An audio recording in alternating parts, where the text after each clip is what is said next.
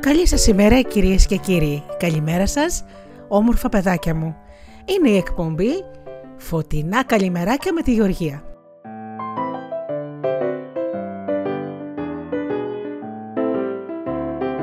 Μία εκπομπή καλημερίσματος με ένα παραμύθι, ποίημα και τραγουδάκια για μικρούς φίλους αλλά και μεγάλους.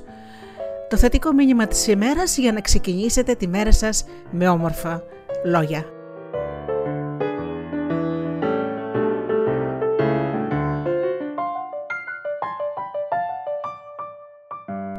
Δευτέρα με Παρασκευή στις 7.30 σας κρατάω σύντροφια.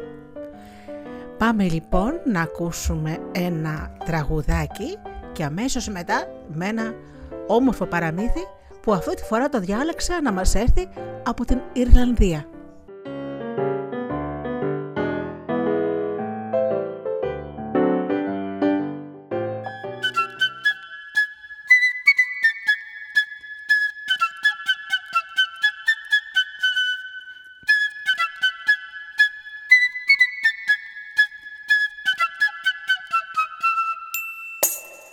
Έχω ένα μικράκι ελεφαντάκι 420 κιλά. Τρώει εφτά κασόνια, μακαρόνια κι όλο κάνει τούμπες και γελά. Όταν ανεβαίνει στην τραπάλα με πετάει ψηλά στον ουρανό. Κι όποτε βουτάει στην πισίνα φεύγει από μέσα το νερό.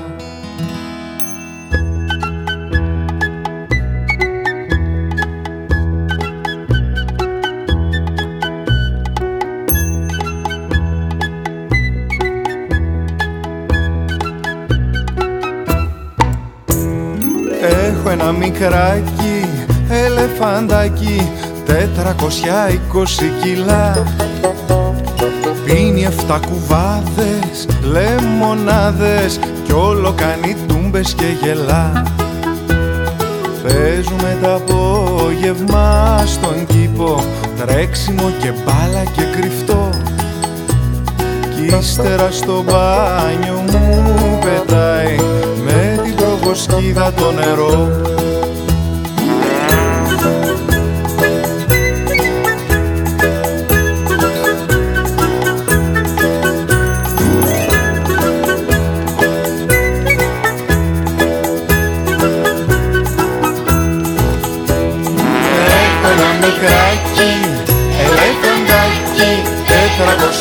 τετρακοσιά είκοσι κιλά Θέλει κόπο, μα θα βρω τον τρόπο να το πάρω κάπου για αγκαλιά.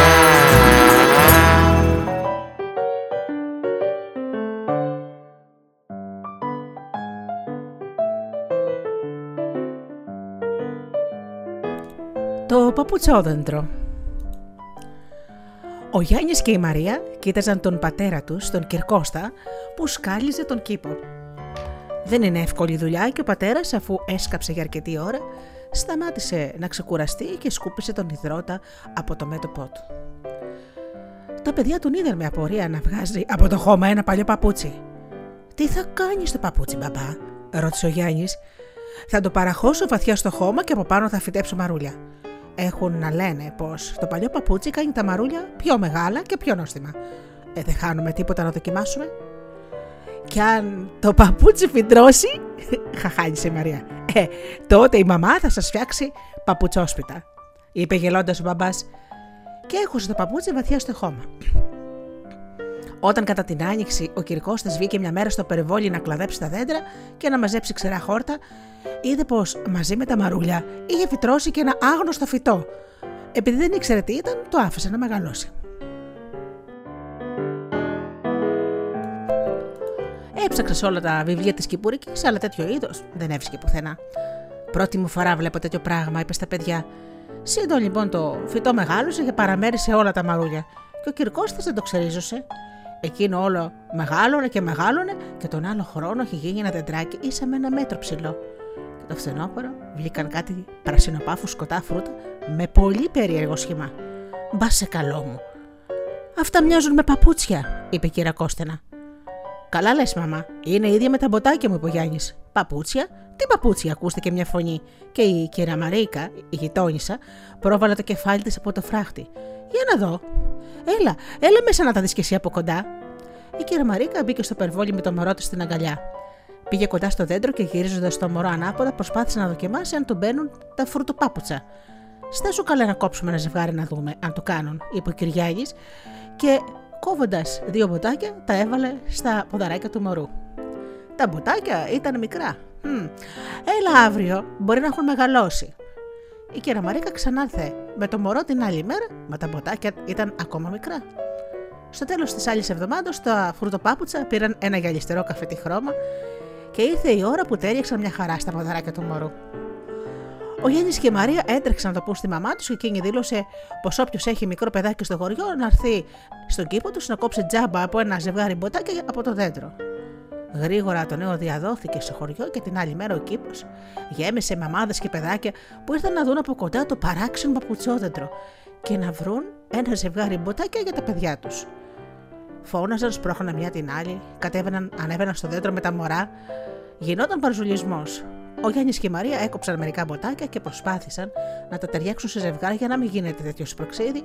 Και τέλος πάντων όλα τα παιδάκια βολεύτηκαν από παπούτσια και στο δέντρο δεν έμεινε ούτε ένα.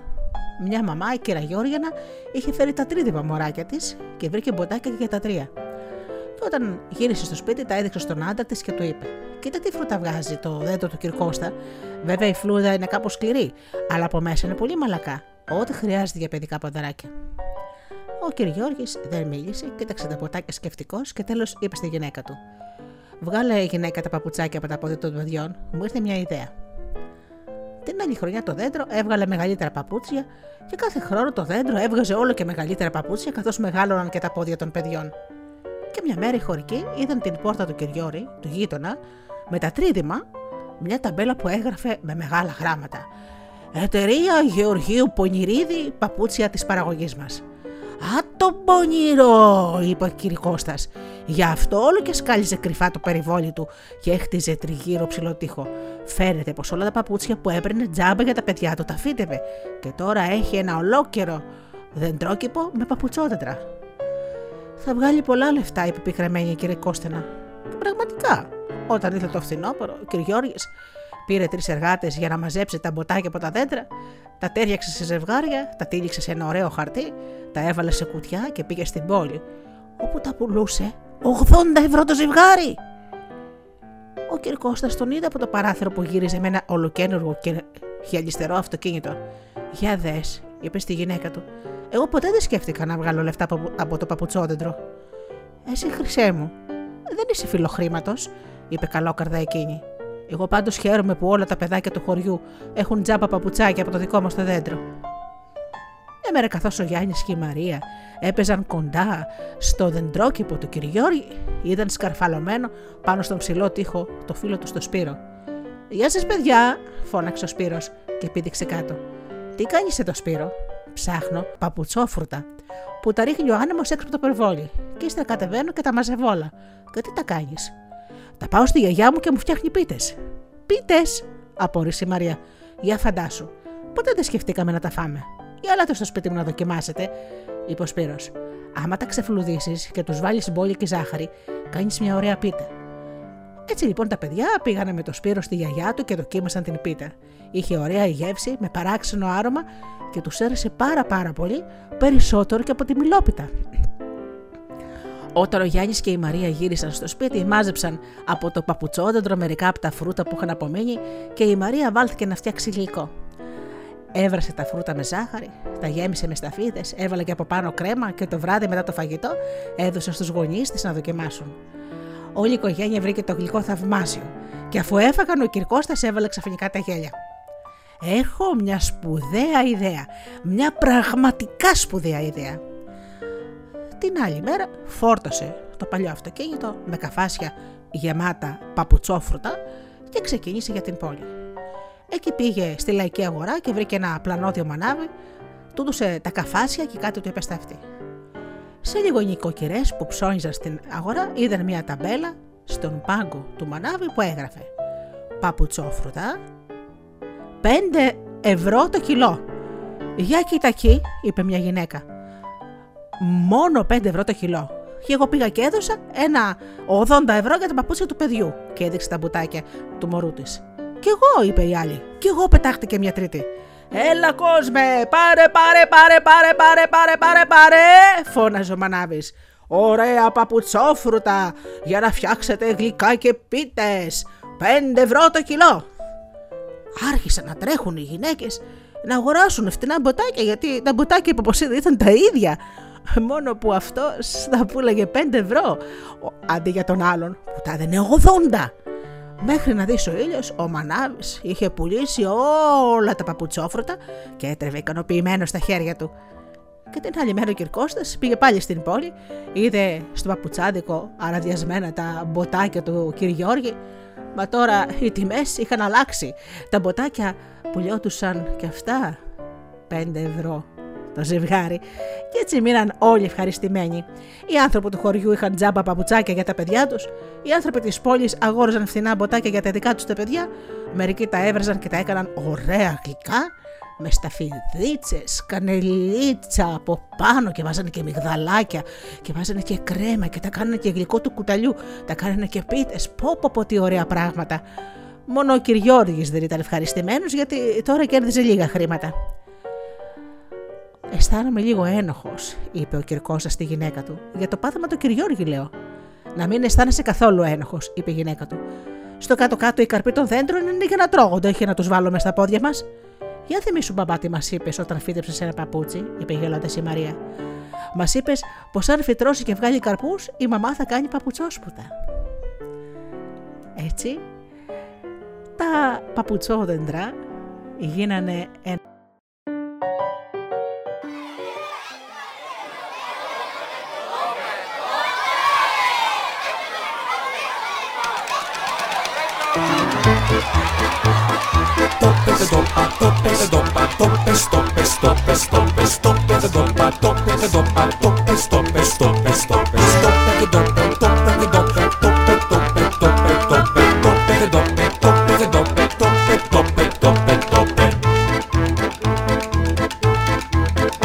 Δεν το είπα κι ούτε θα το πω, το έχω μυστικό. Κι αν ποτέ το πει κανείς. Εγώ, δεν του ξαναμιλώ. Το καρφί θα βρει τον τρόπο να το πει σιγά να μην του καίγεται καρφί. Κοίτα τώρα ποιος μιλά, αχ ποιος μιλά. Ο μαρτυριάρης λέει τα μυστικά.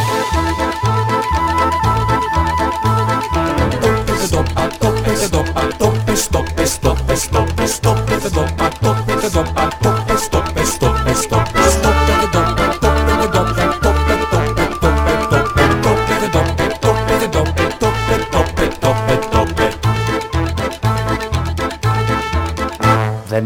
είπα, είπα, δεν μ' ακούς. Τι κάθεσαι και λες; Κι όποιος πει ξανά πως το είπα Ε, θα λέει υπερβολές. Το καρφί θα βρει τον τρόπο να το πει σιγά να μην του καίγεται καρφί. Κοίτα τώρα ποιος μιλά, αχ ποιος μιλά Ο μαρτυριάρης λέει τα μυστικά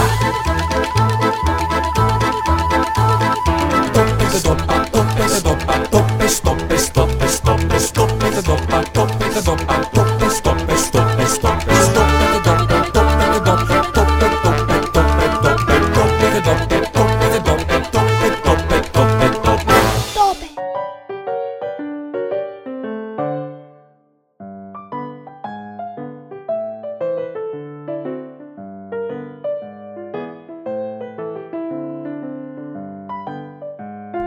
Σήμερα αγαπημένα μου παιδάκια σας διάλεξα δύο πολύ όμορφα ποιηματάκια τα οποία τα έγραψε ένας σπουδαίος ποιητής από τους καλύτερους της Ελλάδας, ο Γιάννης Ρίτσος. Το πρώτο λέγεται «Η γλυκέ μου εσύ δεν χάθηκες». Γλυκέ μου, εσύ δεν χάθηκες, μέσα στις φλέβες μου είσαι. Γέ μου, στις φλέβες ολονών. Έμπα βαθιά και ζήσε. Δες πλάι μας περνούν πολλοί, περνούν καβαλαρέοι. Όλοι στιτοί και δυνατοί και σαν εσένα ωραίοι. Ανέμασά τους γιώκα μου, θωρώ σε αναστημένο. Το θόρι σου στο θόρι τους, μυριοζωγραφισμένο. Γέ μου, στα αδέρφια σου τραβώ και σμίγω την οργή μου. Σου πήρα το τουφέκι σου, κοιμήσου εσύ πουλί μου.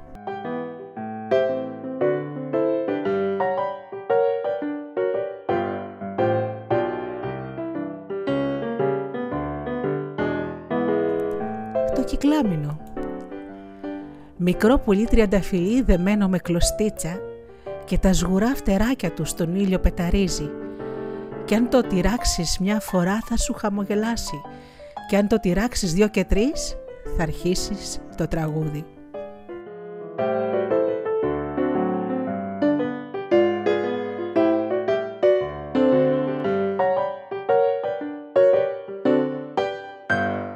Πριν όμως πάμε στο επόμενο τραγουδάκι, να σας πω κάτι πολύ όμορφο και πολύ σημαντικό.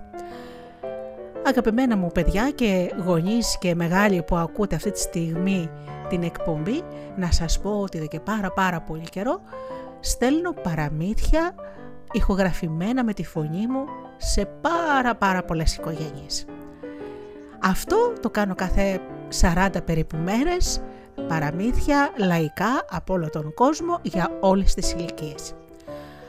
Αν ε, θέλετε να, φέρ, να παίρνετε κι εσείς παραμύθια από μένα ή με βρίσκετε στο facebook Γεωργία Αγγελή ή την ομάδα Φωτεινά Καλημεράκια με τη Γεωργία και βεβαίως και το πιο εύκολο εδώ στο περιβάλλον του σταθμού θα βρείτε ε, στην επικοινωνία το email και θα στείλετε ένα μήνυμα για τη Γεωργία Αγγελή με το email σας βέβαια για να αρχίσετε να λαμβάνετε δωρεάν παραμύθια για πάρα πάρα πολύ καιρό.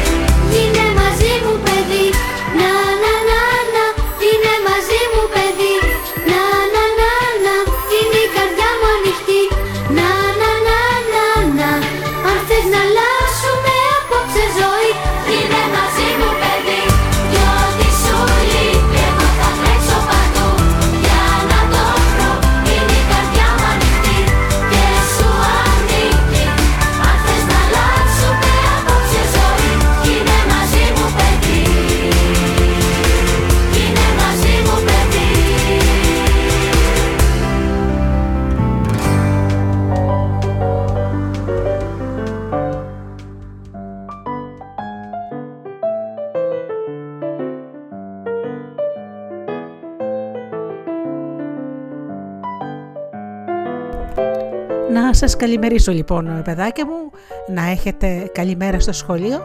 Εύχομαι να περάσετε πολύ όμορφα, μικρή και μεγάλη, να σας πω το μήνυμά μου όπως πάντα, να περνάτε καλά, να είστε καλά και αγαπήστε τον άνθρωπο που βλέπετε κάθε μέρα στον καθρέφτη. Καλή σας ημέρα και περιμένω τα μηνύματά σας για να λάβετε δωρεάν παραμύθια.